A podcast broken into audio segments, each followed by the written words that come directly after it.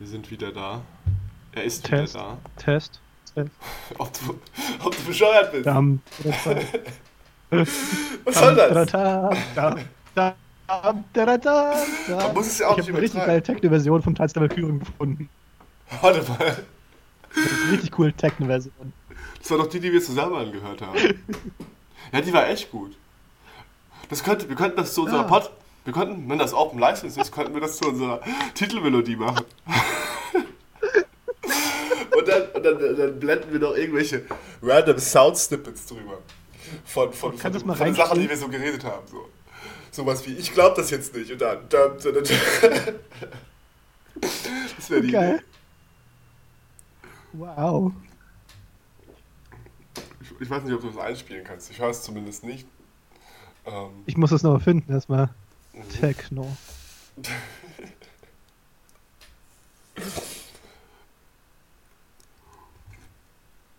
Während du das suchst, sage ich mal, was das Thema heute ist. Äh, heute sprechen wir über äh, J.D. Salinges äh, Fänger im Roggen oder Catcher in the Rye. Ähm, ein weiteres Buch, in dem es um jemanden geht, der zu gut Neudeutsch lost ist. Sehr lost. Ähm, und wir wollen uns ein bisschen damit auseinandersetzen. Mit dem Psychogramm dieses jungen Mannes und warum wir vielleicht glauben, dass es etwas sehr Bezeichnendes fürs Menschsein oder vielleicht auch das für das Menschsein in der Moderne ist, was da passiert. Hast du jetzt den Walkürenritt gefunden? Das war mir, ist mir langsam alles zu ernsthaft.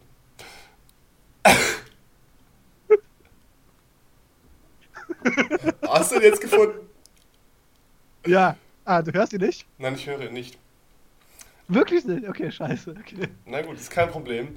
Ähm, dann hören wir ihn beim nächsten Mal. Ich glaube, das ist nicht das Problem. Das Problem ist, ähm, welche quasi Audioausgaben übertragen werden und welche nicht. Ist aber auch kein Problem. Das ist ähm, eines der vielen Probleme in der Digitalität, mit denen wir unsere Hörer nicht so viel langweilen wollen. Ich glaube, wir springen jetzt einfach Okay. zu Challenger. Ähm, Ja. Stellt euch einfach im Hintergrund den Valkyrenritt vor. Dam, da, da, da, dam, dam, da, da, auch zu, zu so einem sicken Techno-Beat. So, also so, So. so schön wie so, so schön rausgeflärt. Wie so 2015er EDM oder so. Und dann, Ja, Salinger ist ein bisschen älter als 2015. Da hatte man nicht. Okay. Ähm, Mache ich den Anfang? ich habe ja schon gesagt, worum es geht. Ähm, Okay. Und jetzt äh, können wir mal anfangen, so im Sinne von, was würdest du sagen, so die Grundcharakteristik von dem Buch ist? Oder was der, was, was würdest du sagen, was, was, was nimmt dich am ehesten mit an dem, was diesem Charakter da passiert? Unserem lieben Holden Caulfield, oder? Caulfield heißt er doch.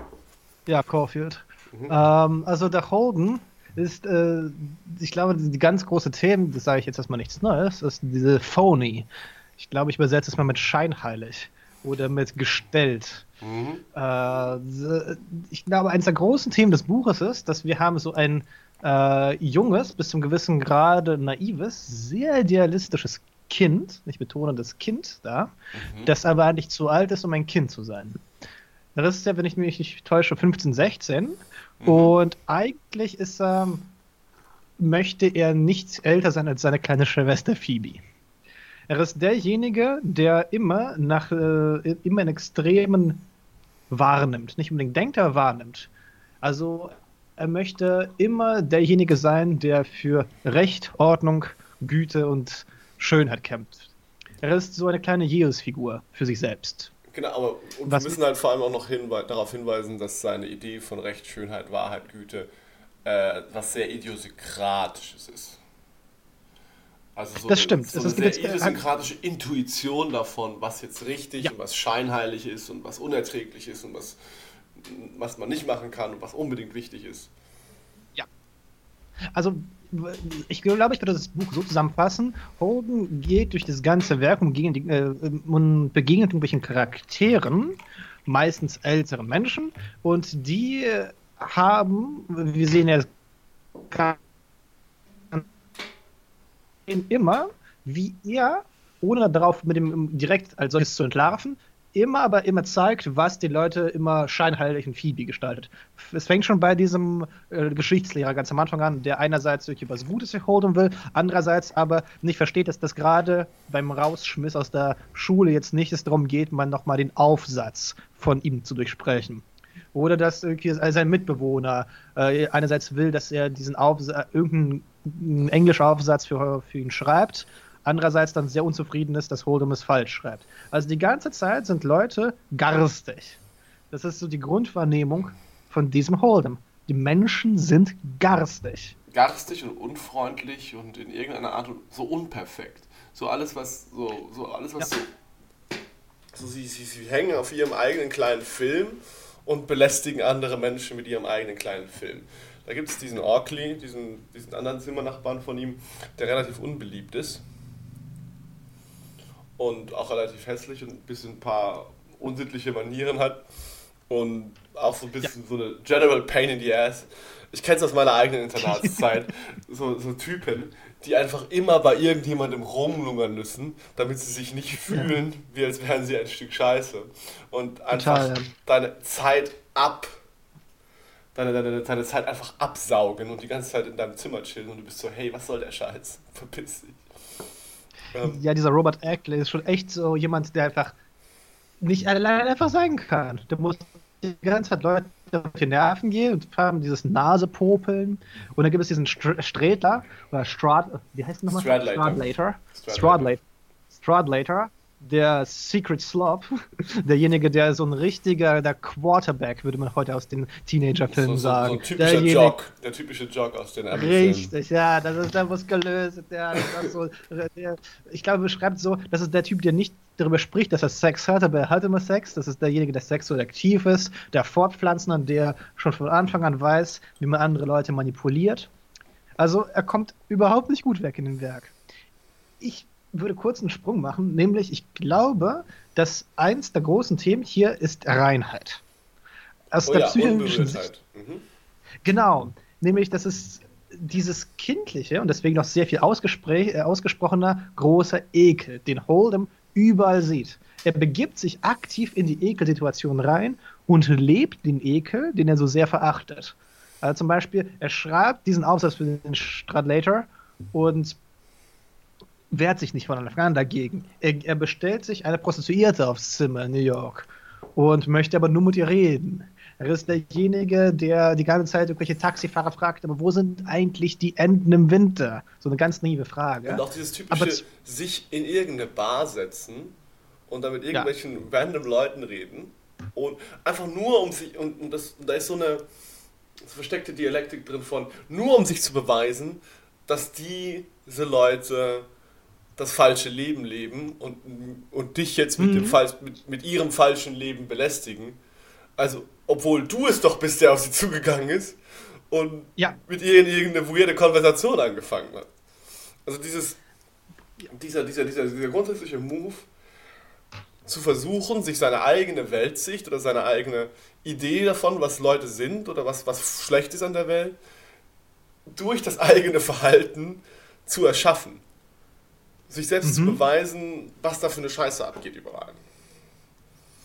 Aber dann quasi aber, aber hintergründig ja. dann doch die ganz normalen menschlichen Bedürfnisse haben nach, nach verschiedener Form von Nähe und, und Kontakt oder auch einfach nur nach Sexualität und so weiter. Das fand ich äh, an, der, äh, an der Episode mit, äh, mit Sally so bezeichnend, ja. wo sich einfach an seinem Verhalten zeigt, dass er sie schon attraktiv findet und dass er eigentlich schon schon, dass er sie schon mag eigentlich. Oder das heißt, auf, auf dieser Ebene. Aber er kann sie einfach nicht akzeptieren als das, was sie ist, als Person. Weil sie zu viele von den Verhaltensmustern der, ja. nennen wir es mal, höheren Klasse in New York angenommen hat.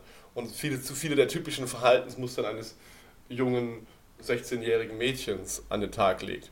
Und vielleicht an der Stelle, vielleicht kurz zu dem, zu dem Aufbau des Buches oder dem Verlauf des Buches.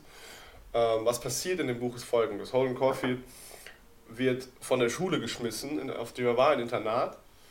Ähm, in, ich glaube in Pennsylvania oder so. Ja. Pensy heißt die Schule. Und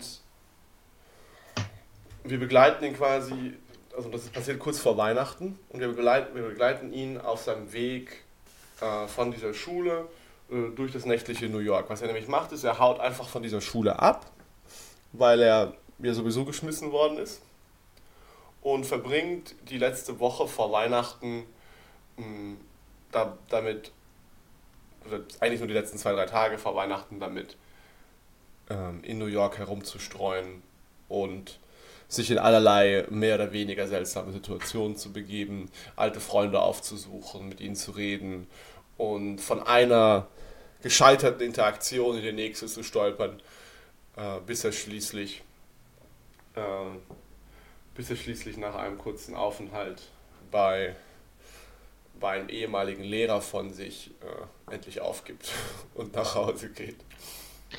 Naja, nee, es gab ja diese bezeichnende Szene mit seiner Schwester. Aha. Die, äh, das ist eigentlich eher entscheidend. Natürlich aber, ist es auch eher entscheidend, aber er ist ja dann erstmal noch bei diesem Lehrer. Das stimmt. Ähm, ich glaube, du hast einen wichtigen Punkt angesprochen, dass, äh, oder ich habe es rausgehört, nämlich, dass er sich nicht rechtfertigt für das, was er macht. Nämlich das, äh, was er jetzt gerade macht, der gute Holden. Er ist derjenige, der, ein, der das Schicksal annimmt. Ich bin halt rausgeschmissen, da gehe ich weg, dann bin ich bei diesen Menschen, die behandeln mich scheiße, ich gehe zum nächsten Menschen und ich suche weiter. Aber er ähm, rechtfertigt niemals das Verhalten der anderen Menschen, die er so verurteilt. Andererseits ist er auch jemand, der auch selbst keine Rechtfertigung will. Am Anfang sagt er mal, er ist kein, macht nicht so ein David Copperfield Crab. Er ist nicht derjenige, der sagt, wa warum er so geworden ist. Er ist seltsamerweise sehr neutral. Er beleidigt zwar einerseits alle Menschen oder macht sie runter, indem er sagt, sind Phonies, diejenigen, die einfach nicht einstehen, sind diejenigen, die nicht eklig sind. Aber zugleich gibt es da wenig Versuche zu verstehen, warum das so ist. Kurz, ich habe mich übrigens geirrt, ich habe es gerade nochmal nachgeschaut. Ist tatsächlich die letzte Szene mit seiner, mit seiner, ähm, mit seiner kleinen Schwester. Das ist die, ich glaube auch die entscheidende Szene. Wo er, ja, ja, die letzte Interaktion, wo er beschließt, okay, ich gebe auf, ich gehe nicht. Weil er vorher die ganze Zeit mit der Idee herumgespielt hat, sich einfach zu verziehen. Ein anderes Motiv ist auch dieses Verziehen, nämlich dass eigentlich ist dieses Werk in dem Genre her auch eine, eine Odyssee. Andererseits mhm. ist es auch kein wirklicher Aufbruch. Was, äh, was, ihn was dieses Buch sehr stark unterscheidet von allen typischen Roadtrip-Romanen oder Bildungsromanen, ist eben, dass er nicht irgendwie vorwärts geht in neue Ländereien, sondern dass er zurückgeht nach New York, den Ort, wo er aufgewachsen ist. Und eigentlich nochmal versucht, so nachzuerleben, seine alte Zeit. Nicht unbedingt nachzuerleben, aber deswegen kontaktiert er noch unter anderem seine alten Kontakte, seine alten Lehrer. Ich glaube, es ist die ganze Zeit noch so ein Moment dieser Sehnsucht nach der schönen Vergangenheit, die vielleicht gar nicht so schön war, aber auch diese Möglichkeit in der Infantilität, in der extremen Reinheit zu verbleiben. Genau, vielleicht könnte man doch zu all diesen Sachen, die dann abgebrochen sind, weil er aufs Internat musste, zurückkehren. Und er musste aufs Internat, weil er halt angefangen hat, super viel Scheiße zu bauen, nachdem sein Bruder gestorben ist. Das stimmt. Auch so ein Ding, mm. sein Bruder ist gestorben. Ähm, das ist etwas, was immer wieder vorkommt in der, äh, in der Story. Und ja, Ellie. Er denkt an, Ellie, genau. Und er denkt an seinen Bruder Ellie, wie, alt, wie das Muster von Reinheit und Beflecktheit. Den einzigen Menschen neben seiner Schwester, mhm. auf den er überhaupt nichts kommen lässt. Nicht das kleinste bisschen. Das ist sein Bruder. Sein toter Bruder, der gestorben ist, bevor er irgendwas Dummes hätte anstellen können. Weil, wir seien wir mal ganz ehrlich, so jeder, der Familie hat, weiß, dass man nicht darum hinkommt, mal echt Stress miteinander zu haben, wenn man so lange beieinander ist. Es gibt immer den Moment, wo einer was verkackt. Nicht, ja, im, nicht im schlimmsten Sinne so, aber es, also, es, quasi, es muss nicht furchtbare Konflikte geben, es kann immer, es kann immer diesen Moment des Streites geben und der, der, der ist fast unausweichlich nach einer gewissen Zeit. Okay, ähm, lass mal versuchen nochmal, okay, wir haben jetzt ganz viele Sachen gesammelt. Nochmal irgendwie sie irgendwie äh, versuchen zu sortieren. Also, wie würdest du denn einschätzen? Wie, ähm, wie stehst du eigentlich persönlich zu der Figur Holdens? Er ist einerseits etwas sehr Schönes, weil er wirklich eine so Dostojewskis Figur des Idioten und Aljoscha in sich verkörpert. Ich bin der Gute, der alles auf mich nimmt. Mhm. Zugleich hat er aber nicht diese Weisheit dieser genannten Person. Er hat nicht dieses, diesen gutmütigen Willen zu anderen Menschen und auch nicht sich selbst. Er schafft es auch nicht, ähm, eine einzige wirklich gute Handlung zu vollbringen. Die einzige... Doch, mit seiner Schwester. Ja, jein, er bleibt halt. Aber das ist auch nur so, ist ja auch mehr so das Minimum. Es ist, nicht so, es ist nicht so, dass er, ist ja nicht so, dass er wie viele Helden Dostojewskis, auch wenn sie große Probleme haben, diesen, diesen unmittelbaren Impuls hat, Menschen zu helfen. Wobei er, doch, doch, das passiert ihm auch. Das passiert ihm mit diesen Nonnen, die er trifft. Er trifft irgendwann mal, als er in einem Diner ist, ein paar Nonnen und äh, drückt, drückt ihnen, als er schon relativ wenig Geld noch übrig hat, von dem, mit dem er da durch die Gegend zieht, äh, einen, einen 10-Dollar-Schein ab und einfach aus diesem Bedürfnis es, zu, äh, es abzugeben. Also dieses, quasi dieses, dieses Grundbedürfnis nach dem Guten. Ich sehe das vergleichbar mit dieser Szene, wo Raskolnikow in Schuld und Sühne ähm, dieser, dieser betrunkenen Prostituierten hilft. ja. Aber das ist halt, also aber halt einer betrunkenen Prostituierten helfen, ist ein ganz anderes Level als ein paar Nonnen 10, 10 Dollar geben. Also ich, ist quasi, ich, sehe, ich sehe nicht diese große Handlungsfähigkeit. Die sehe ich nicht ganz bei ihm. Und ist es aber irgendwas, was du einfach ähm, ihm ankreiden würdest? Also, jetzt, ich meine jetzt gerade nicht, ob der Roman gelungen ist oder nicht. Das ist super toll, so, so, so was er darstellt. Quasi, ja.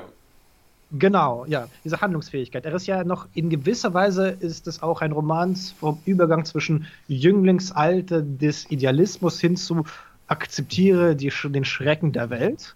Mhm. Und diesen, diese Akzeptanz will er nicht. Er möchte ja the catcher in the rye bleiben. Er möchte ja irgendwie noch diese Güte noch versprühen. Findest du diese Handlungs bewahren. Unschuld bewahren. Mhm. Wie, wie, wie stehst du zu dieser Handlungsunfähigkeit? Also ich würde, ich würde es tatsächlich so sehen im Sinne von, mm, er hat noch nicht, er hat noch nicht ganz diesen Schritt getan oder geschafft, dahin zu gehen, dass es die, dass es, dass es die guten Taten alleine sind, die zählen. Er hat das noch nicht, er sieht, er sieht das noch nicht. Quasi ihm fehlt als, an, als einem sehr jungen Menschen diese Erfahrung. Und ich kann mich, glaube ich, daran erinnern, dass ich ähnliche Erfahrungen mit mir selbst gemacht habe. Dass in, in meinem Kopf die ganze Zeit und in meiner Rede und in meinem Schreiben die ganze Zeit die Gedanken an Taten waren, aber in meinem Leben keine Taten waren. Einfach aus dem, so, es war einfach dieses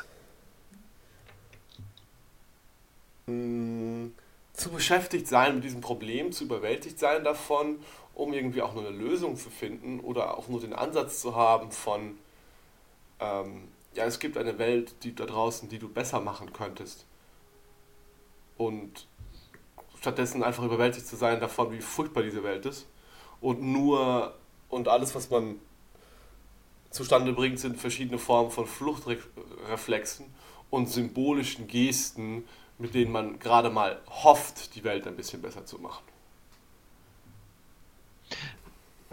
Aber also Bettler etwas nicht... geben ist immer dieses, hat auch immer etwas sehr Symbolisches, weil man ihre Situation de facto nicht verbessert. Wobei es geht ja in dem Fall nicht um Bettler, sondern um Nonnen. Aber auch zu Charities etwas geben, hat dieses latente Symbolische. Mhm. Würdest du aber nicht sagen, dass vielleicht es sehr nötig ist, dass man vor allem in seinen kindlichen, jugendlichen Jahren auch eben diesen Blick hat, diesen, dieses, diesen vollkommen Schrecken davon, dass es Armut gibt? Dieses, oh mein Gott, wie kann es sein, dass die Menschen nur so schrecklich sind? Ja, wenn man das nicht sieht, ja, dann, dann, dann ist irgendwas mit einem falsch. So, Entschuldigung. Aber, aber, aber, nicht nur, es geht mir nicht nur darum zu sagen, dass man, man es nicht sieht, ich glaube, alle Menschen sehen das. Aber es könnte sein, dass du einfach von Anfang an daran gewöhnt bist, dass die Welt nun mal hart ist. Dass du einfach mit, keine Ahnung, mit sechs hast du Alkoholiker als Eltern und du hast einfach schlechte Noten und du wirst zu Hause, wirst, hast, wirst in der, zu Hause schlecht behandelt und in der Schule gemobbt. Dann wirst du von Anfang an so die Welt unfair. Period. Und akzeptiere sie. Und man könnte sagen, dass diese, wenn man diese Haltung schon zu früh hat, dass dann einfach in späteren Jahren, auch also später auch in der Pubertät, so wie Holmes Alter mit 15, 16, auch halt auch in den späten 20er und für sein ganzes Leben, man diese Haltung hat, die Dinge sind nun mal so, wie sie sind und wir sollten uns am besten damit arrangieren. Man könnte sagen, dass diese Hold'em-Haltung eigentlich sehr gut ist, vielleicht bis, ins, bis in die Hold'em-Jahre hinein zu kultivieren. Dieses Hineinträumende, dieses, äh, wie können die Menschen nur so schlimm sein, damit, wenn dieser Übergang doch stattfindet, dass die Menschen, obwohl sie verstehen, dass die Welt nun mal so ist, wie sie ist, trotzdem sagen, aber die Welt soll nicht so bleiben, wie sie ist. Es geht ja auch um ein behütetes Kind oder ein verhältnismäßig behütetes Kind, das ja. vermutlich durch den Tod seines Bruders zur Tatsache des Leidens in der Welt aufwacht. Hm, und, ja. und, dieses, und, und dieses plötzlich Sehen, was zum Fick eigentlich alles an schlimmen Dingen in der Welt passiert oder wie eklig selbst die kleinen, meistens recht harmlosen Interaktionen zwischen den Menschen sind, denen er begegnet. Das kann einen schon überwältigen. Also man kann das ja noch viel weiter treiben als er. Also das ist ja bei ihm ja nur so ein bisschen so, so, so diese, diese rudimentäre Gesellschaftskritik des äh, zu jungen Menschen, der sich darüber aufregt, dass dann Leute Anzüge tragen und über, äh, und über irgendwelche intellektuellen Themen reden und, und daraus ihr ganzes Ego beziehen, was zugegeben lächerlich ist. Deswegen machen wir auch einen Podcast über intellektuelle Themen. Es ist, es, ist, es ist eigentlich eine Comedy-Show. Natürlich. Aber ja, was zugegeben sehr lächerlich ist, ich, ich, ich lache auch immer selbst über mich. Manchmal. Wenn ich, wenn ich zum Lachen über mich selbst gehe ich in, in, auf die Toilette. Aber egal, jedenfalls. Wie Schiller. Schiller ging anscheinend in den Keller, um zu lachen. In den Keller. War Schiller so ernsthaft? Wieso das denn? Ich, ich hörte dass Schiller, dass, äh, dass er einfach so ein richtig gr äh, gr grumpy Man war und dass man ihn niemals lachen gesehen hat. Er hat auch eine taffe, äh, hat auch ein taffes Leben. Okay, ich glaube, fünf, sechs Kinder, immer zu wenig Mittel und ja, anscheinend war Schiller derjenige, der wenig Lebensfreude hatte. Ja, aber, aber darauf möchte ich mich wirklich nicht festgenagelt wissen. Egal, aber auch als Schiller-Podcast. Ja, aber überleg mal. Überleg mal, dann stirbst du so mit ungefähr 30 und bist dann trotzdem der größte Schriftsteller, einer der größten Schriftsteller der Weimarer Klassik. So. musst du auch erstmal hinkriegen. So. Aber ja, also auch aus Leiden also, ja, kann also, im Nachhinein. Ich jetzt nicht über Schiller sprechen, aber ich möchte auch mal sagen, dass Schiller eine deutlich kleinere Gestalt ist als Goethe. Ich habe mit Schiller niemals ein sehr enges Verhältnis gehabt. Es gibt unglaublich viele Period. Leute, für die, für, die, für, die Schiller, für die Schiller nicht das Silber neben dem goethischen Gold ist, sondern einfach Schillern so, so das Scheinsilber. So. genau, es schillert bloß. Genau, so irgendwelches, ir irgendwelche, irgendwelches Katzengold, irgendwelches Pyrit oder noch schlimmer. Ja, ja. Aber ja, aber, jetzt sind wir gerade irgendwie auf Schiller. Ja. Salinger, ist nicht Schiller. Gut. Um. Ähm. Aber wir waren, wir waren auch gerade bei was anderem hängen geblieben. Es geht ja, ging ja quasi mehr darum, ähm, quasi, dass er sich über die Intellektuellen aufregt und über die ähm, oder die Menschen im Allgemeinen. Du kannst viel schlimmer, du kannst viel tiefer graben. Du musst dir einfach nur ein paar Berichte geben aus Auschwitz oder so, so, so ein paar schöne Sachen über den, den Gulag lesen. Das habe ich, hab ich damals gemacht, als ich in dem Alter war. Und dann war ich so, oh fuck, oh fuck. Und das, das ja nicht nur, du, du kannst dann nicht bedenken, dass du irgendwas Sinnvolles in dieser Welt machen kannst, angesichts einer solchen abgrundtiefen Grausamkeit. Jede deiner Aufgaben, jede deiner, alle Möglichkeiten sind angesichts dieses Schreckens ausgelöscht. Aber es ist nicht nur die Grausamkeit und die Brutalität der Welt, es ist noch etwas anderes, nämlich die Sexualität, mit der er nicht klarkommt.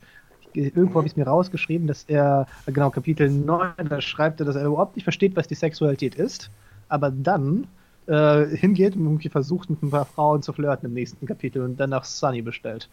Äh, du meinst äh, Sally? und das ist halt Sally. Sorry, ich werde gerade abgelenkt. Da ist jemand gerade zurückgekommen. Äh, okay. ähm, das, das, das Höhepunkt der Unprofessionalität. Das ist auch vollkommen in Ordnung. Habe ich schon geschafft. Äh, ich chille auf der Toilette. So, ähm, ähm, also er, er, bestellt sich Sally.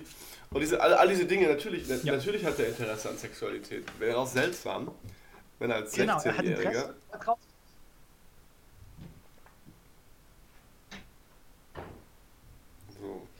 Kurz kurz ähm, jemanden reingelassen. So. Kurz jemanden reingelassen. Ausgezeichnet. Er hat, also, er hat so. also Interesse, aber er traut sich nicht. Das ist sein Problem. Genau, wir waren ja bei, bei Sexualität stehen geblieben. ähm, er hat Interesse, traut sich nicht. Es ist aber genauso auf dem Level von Grausamkeit. Nämlich, ja, dass wir haben einerseits Grausamkeit und dann die Sexualität, die einfach komplett verteufelt wird. Mhm.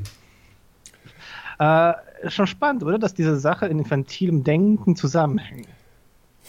Ne, also stimmt, stimmt, dass du, dass du sofort, dass du bei Sexualität sofort an Grausamkeit denkst und ganz falsch. Das, das ist auch etwas, das ich aus meinem, das ich aus meinem jugendlichen Psychogramm mitnehmen kann. Das, das habe ich bei mir auch beobachtet. Quasi die, die, die Vorstellung, die Vorstellung, ja, die Kreuzersonate, genau. Die Vorstellung, die Vorstellung, so etwas zu tun, war für mich lange Zeit, gerade so zwischen 13 und 15, wie das absolut Böse. Das, also ich habe mir das angeschaut und war so, das, das, kannst, das kannst du doch nicht tun. Das ist doch die, der radikalste Eingriff in die Persönlichkeitsrechte einer anderen Person. Das Sex doch, mit dir zu haben. Genau, das ist absolut unmöglich. Und ich glaube, ich glaub, er arbeitet auch auf jeden Fall mit diesem, mit diesem Problem. Total. Vor allem auch so diese, diese Szene, wo Maurice auch kommt. Maurice ist derjenige, der Pimp, der Zuhälter äh, und äh, von Sunny. Und da gibt es bei diesem Kapitel 14, äh, wo sie einfach beide kommen. Wir haben einfach äh, diese Inbegriff der Unfairness. Einmal die Sunny, der einfach für 5 Dollar mehr verlangt für eine Sexualität, die nicht stattgefunden hat, aber doch irgendwie da war im Raum. Und sie hat sich ausgezogen. Das geht ja nicht für Hold'em anders. Und dann Maurice, das ist derjenige, der dieser kecke, freche und, der, äh, und wirklich unfaire äh, Macho, der ihm auch noch an die Eier greift, um ihn nochmal richtig äh, nochmal zu sagen kann, so, mach's nicht nochmal und ihn wirklich also der wirklich zerlegt und für, für, für also, und es ist schon, glaube ich, so ein sehr ungerechtfertigt. Wobei diese ganze Szene müssen wir auch nochmal auch anders aufrollen, so im Sinne von, warum macht er das eigentlich? Warum geht er darauf ein? Das ist eine sehr interessante Frage. Weil wir gerade gesagt haben, er will eigentlich radikal Nein zu, zu, also ein Teil von ihm will radikal Nein zur Sexualität sagen. Trotzdem, trotzdem, als er dann angesprochen wird von, äh, von Maurice, der den äh, Fahrstuhl bedient in dem, in, dem, in dem Hotel, in dem er absteigt, äh, ob, er, äh, ob er sich eine Prostituierte aufs Zimmer wünscht, geht er darauf ein. Warum geht Holden darauf ein? Warum macht er das? Stimmt, eine sehr spannende Frage. Also, also erste Theorie wäre, dass einfach, ähm, er wird ja erwachsen. Das ist sozusagen, das ist, er hat auch so seine Libido erwacht. Also er möchte es schon irgendwie. Das ist vielleicht eine Seite. Eine zweite Sache ist, glaube ich, dass es einfach auch so eine Sache ist, man muss es schon getan haben. Er, er erwähnt ja von seinen, von seinen Mitschülern, die irgendwie auch schon bei Prostituierten waren und deswegen auch irgendwas versucht haben. Und also dieses, dieses, dieses Gewissen, okay, das muss schon so sein dagegen kann er sich vielleicht auch nicht wehren. Vielleicht ist er aber auch einfach nur neugierig. Das, das, sind, das sind zwei Dinge. Das andere, was ich noch sehe, ist dieses. Es ist, es ist, es ist, ja, es ist ja in einem sehr eigentümlichen Konflikt hier. Mhm. So im Sinne von, es ist so das, was er radikal nicht akzeptieren kann auf der einen Seite und andererseits das, mhm. was sein System will. Und in, dieses, also in diesen Konflikt hineinzugeraten, bedeutet, dass man sich für die eine oder die andere Seite entscheiden muss. Also dass man entweder ein Mönch, genau. Mönch sein müsste oder, ähm, oder eben tatsächlich jemand, der eine aktive Sexualität hat. Und diese Entscheidung zu, zu, zu treffen, fühlt sich für, für, einen, für einen jungen Menschen, der überhaupt keine Ahnung hat, wie das alles funktioniert, und für den alles, alle Umstände von Sexualität, in die er kommt, unglaublich verwirrend und seltsam sind und er kann sich selber mit dem Bezug nicht einschätzen und er weiß auch nicht, warum er überhaupt was mit Mädels hat, die, die, die ihn eigentlich gar nicht interessieren ja. und so weiter und so fort. Er, es wird sehr sichtbar, also quasi, es wird sehr sichtbar darin, dass er, von dieser, dass er, dass er, dass er davon sehr verwirrt und überfordert ist, aber gleichzeitig also, und, und, und ich glaube, eine der Möglichkeiten, das zu kompensieren, diesen inneren Widerstreit, ist zu sagen, okay, ich tue es jetzt einfach. Und dann kommen. Stimmt. Und dann kommen, da, da, dann passieren auch, auch viele sehr dumme, gerade auch männliche Aktionen. Aber ich, ich, ich kenne, ich kenne auch Frauen, die mir erzählt haben, dass sie dann irgendwann diesen Moment hatten. Okay, äh, ich tue es jetzt einfach und das war meistens ein Fehler. Ich finde es sehr spannend. Also ich glaube, du hast sehr viel besser getroffen als ich. Nämlich einfach dieses Moment, dieser, diese Auflösung des Konflikts, die einfach durch einfach eine Tat gemacht wird und dann, weil es einfach so überhastet ist, eine unglückliche Auflösung. Oder eine falsche Auflösung. Mir fällt jetzt gerade auf, dass das auch ja.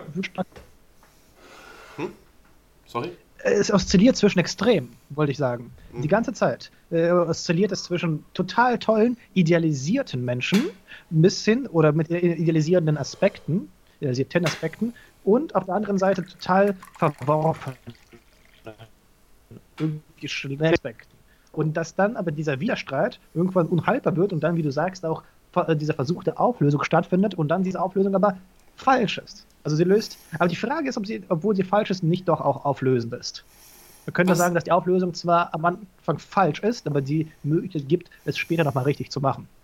Genau, also es, es, gibt einfach mal die Erfahrung davon, warum das, also es zeigt ihm einfach, warum das die falsche Lösung ist, weil er sich mal so weit in die Situation gebracht hat. So könnte man es sagen. Mhm. Ja. Insbesondere parallel dazu fällt mir dann auch der Schlagauftausch ab, ein, den er mit Stradlater hat. Da geht es ihm ja, also da geht es mir erstmal vordergründig darum, dass Stradlater ein Date mit einer, mit einem, mit einem Mädchen hat, für das er sich wirklich interessiert. Und, und, dann, und, dann, und dann geht er in diesen Kampf hinein. Quasi muss, muss er, er muss ihm quasi auch dieses Ding von, er muss, er muss das jetzt irgendwie beweisen oder er muss ihn jetzt irgendwie für, für fertig machen dass er mit diesem Mädchen unterwegs war. Weil das ist letzten Endes, was ihn motiviert, würde ich sagen, in der Szene. Weil vorher lässt er sich alles von Stradlater gefallen. Er schreibt für ihn irgendwelche Scheiße und so weiter und so fort.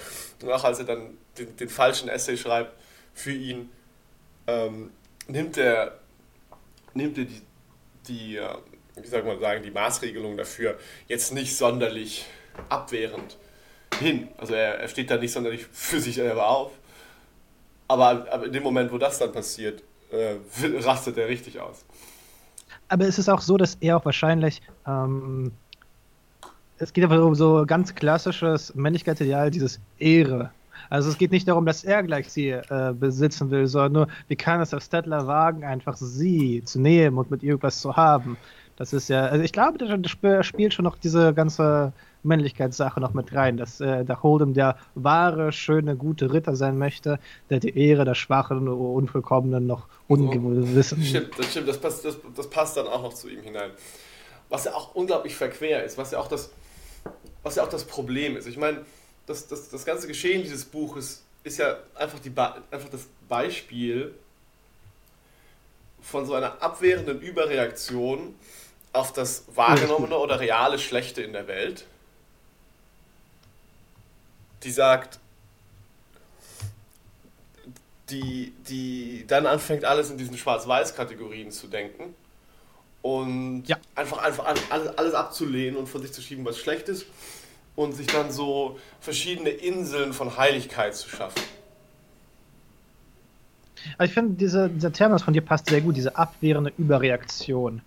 Ähm, es, also, Melanie Klein, ich mache so einen kurzen Exkurs zur Psychoanalyse, äh, unterstellt, dass der Prozess des Erwachsenwerdens auch unter auch vor allem darin besteht, dass man Ambivalenzen, Ambiguität ertränkt, äh, ertränkt, erträgt.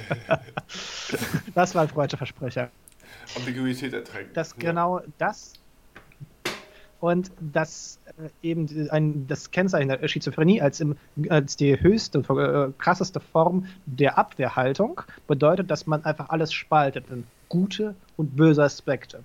Und dass äh, eben ein Prozess der Pubertät eben genau äh, als Wiedererwachen einer, äh, einer das vor, vor egal, dass in der Pubertät vor allem diese Extreme zwischen Idealisierung und der Verteufelung einfach stattfinden. Mhm. Das heißt, äh, das, man sieht einfach die Welt in diesem zweierlei Licht. Und das Spannende an diesem Buch ist, dass genau hier wird das uns sichtbar gemacht. Ist ohne Rechtfertigung oder, oder ein Versuch, die Motivation einzelner Charaktere wirklich zu durchdringen, äh, ist allein schon durch die Sprachwahl von Holden gegeben, dass er eine Sache idealisiert, seinen großen Bruder seine, oder seinen toten Bruder und seine kleine Schwester. Auf der anderen Seite sind ganz viele andere total niedergemacht und als Phonies immer dargestellt.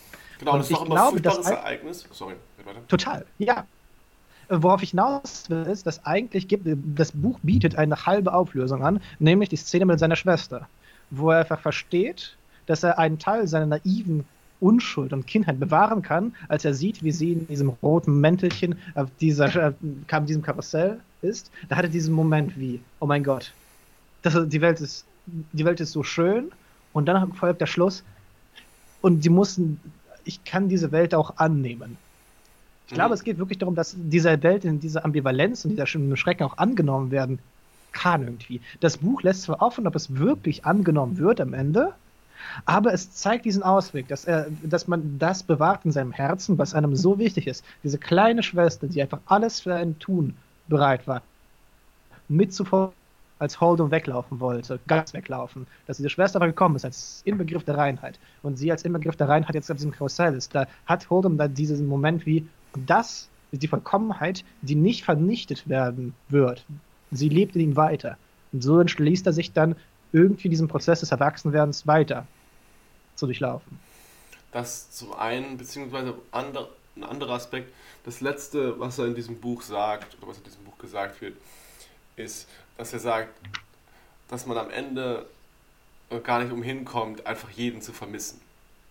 In the end, you miss Mhm. everyone. Selbst all die Leute, die er gehasst hat. Dass am Ende selbst Maurice, den Zuhälter, ein bisschen vermisst. Stimmt. Warum, und, es, und es wirkt, wenn du das liest, bist du so, es wirkt so wie ein komischer Gedankensprung und du bist, so, was, wa- worum geht es hier? Und ich glaube, es geht hier um diesen Moment, wo man anerkennt, dass man mit Menschen verbunden ist, obwohl sie fehlerbehaftet sind.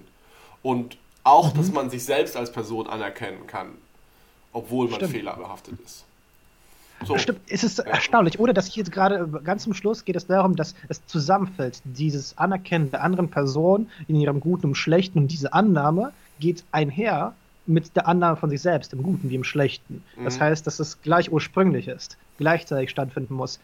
Die Annahme von sich selbst geht nicht ohne die Annahme vom anderen und andersrum auch nicht.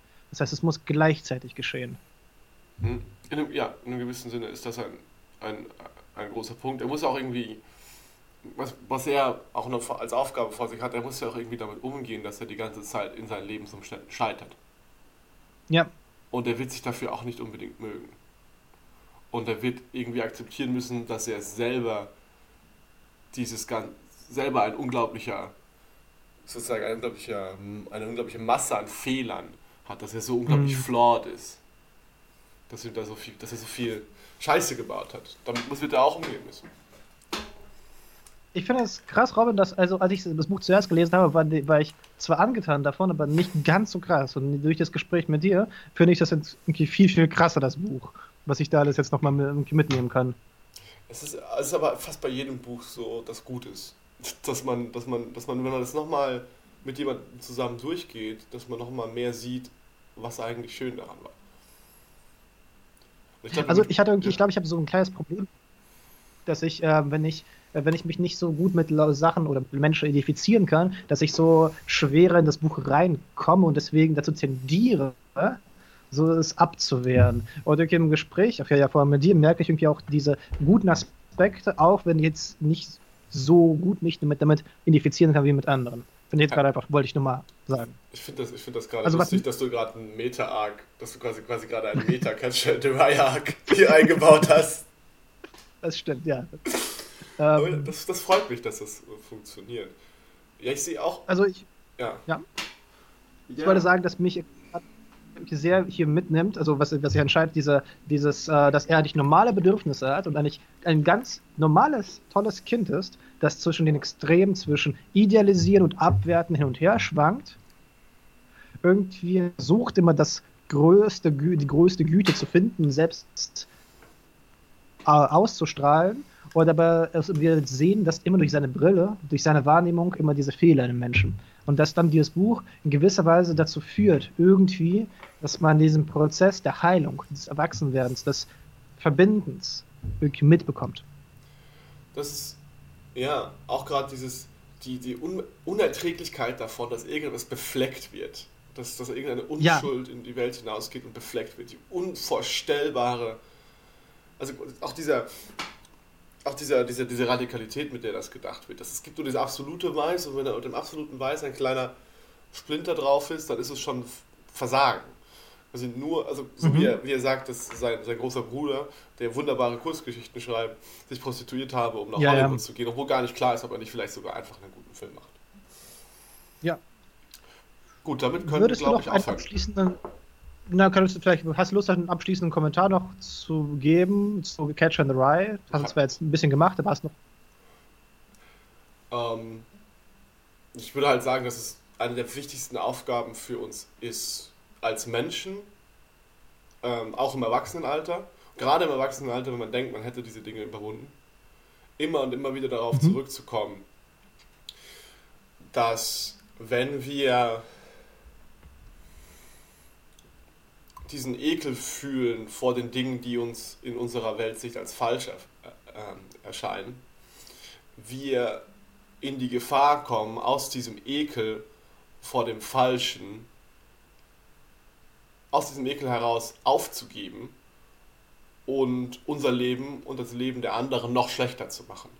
Dass wir in die Gefahr geraten, unser Leben zu versauen, weil es in, unseren in unserer Ansicht da draußen so furchtbar ist. Und deswegen, und, und, das, und deswegen sind wir der Meinung, okay, wir können auch einfach aufgeben und das, die Waffen strecken und die Dinge noch schlechter machen. Und ich glaube, die einzige Möglichkeit, aus dieser Negativspirale rauszukommen, weil wenn alle das machen, leben wir irgendwann in richtig abgefuckten Orten. Also dann wird es wirklich furchtbar. Wenn alle das machen, wenn alle sagen, okay, das ist viel zu furchtbar, als dass man irgendwas Gutes tun könnte, dann sind wir innerhalb von ein paar Jahren am Ende als Menschheit, wenn alle das machen. Das heißt, das Allerwichtigste ist zu, an, an, äh, ist, ist zu lieben, trotzdem. Liebe ist, wenn man trotzdem da bleibt, ist meine eigene persönliche kleine Definition. Und ich glaube, das Buch zeigt das. Danke, Bob. Gut, dann würde ich sagen, sehen wir uns bei der nächsten Folge wieder. Bis dann. Ciao, ciao.